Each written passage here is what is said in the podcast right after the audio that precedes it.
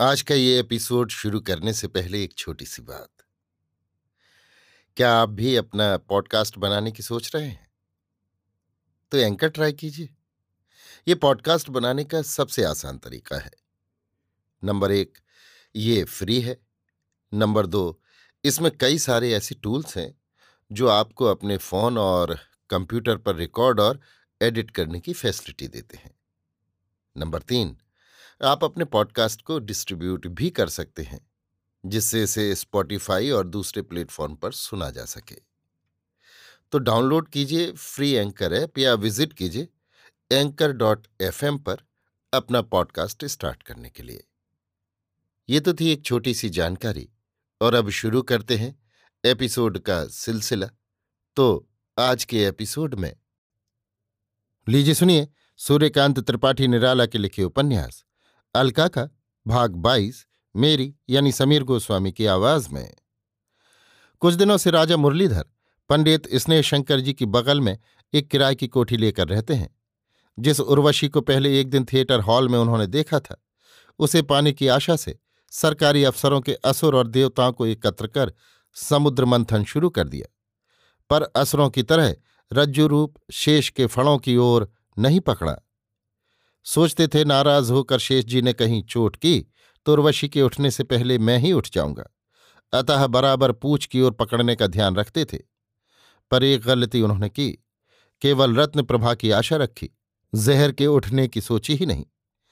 इसने शंकर जी के मकान के दो तीन एक मंजिले मकानों के बाद राजा साहब की कोठी है। यहाँ वहाँ की दूसरी मंजिल वाले मज़े में दृष्टि द्वारा आदान प्रदान कर सकते हैं। राजा साहब के पड़ोस में आने पर स्नेह शंकर जी को मतलब मालूम हो गया। उन्होंने एक दिन अलका को पास बुलाया और स्नेह से कहने लगे, वो जो कोठी है, उसमें मुरलीधर अब आकर टिके हैं। ये उनका मकान नहीं, ये वही मुरलीधर हैं जिनके कारण तुम्हें घर छोड़कर एक दिन निकलना पड़ा था। इनका मतलब यहाँ आने का अच्छा अवश्य नहीं, और हो ना हो, लक्ष्य तुम ही हो।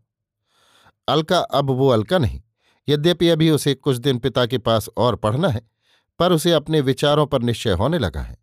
और पिता भी घूमने फिरने और मिलने जुलने में पहले से उसे अधिक स्वातंत्र दे चले हैं। जैसा आप कहें करूँ। नम्र, निश्चल पलकों से पिता को देखकर पूछा, सिर्फ़ कुछ सावधान घूमने फिरने के समय रहना, और इसके मर्ज की दवा कोई कर ही देगा।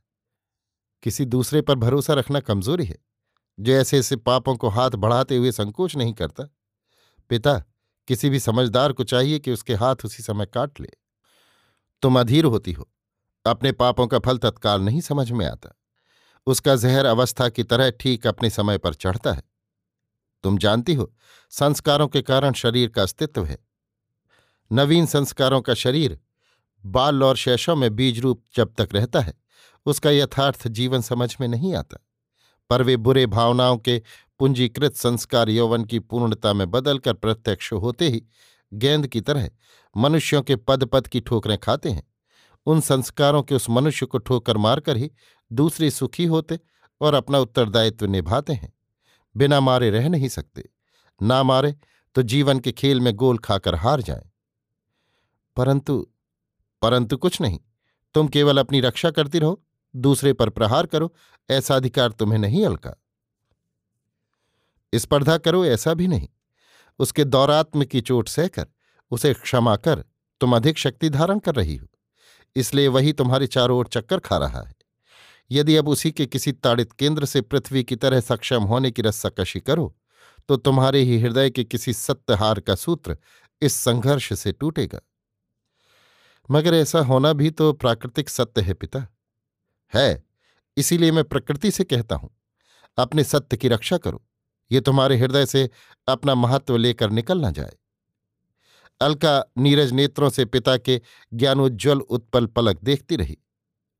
अच्छा जाओ, तुम्हें सावधान कर देने के लिए बुलाया था।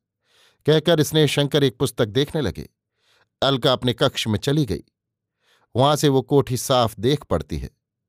एक दिन अलका ने एक आदमी को उसी मकान से बड़े गौर से देखते हुए देखा।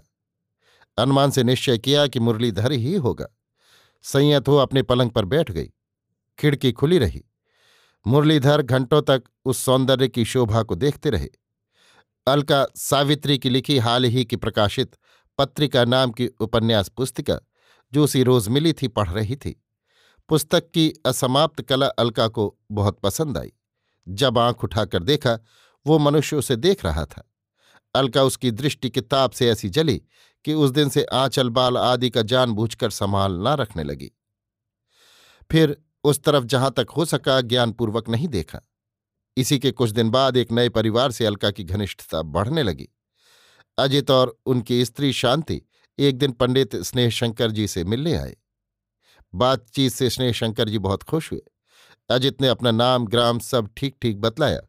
सिर्फ़ मुरलीधर की मुरली छीन कर बेसुरी राग की सजा देने वाला मतलब छिपा रखा। शांति कभी कभी अलका के पास जाने लगी। दोनों के सखित्व की शाखा में स्नेह के वसंत पल्लव फूटने लगे।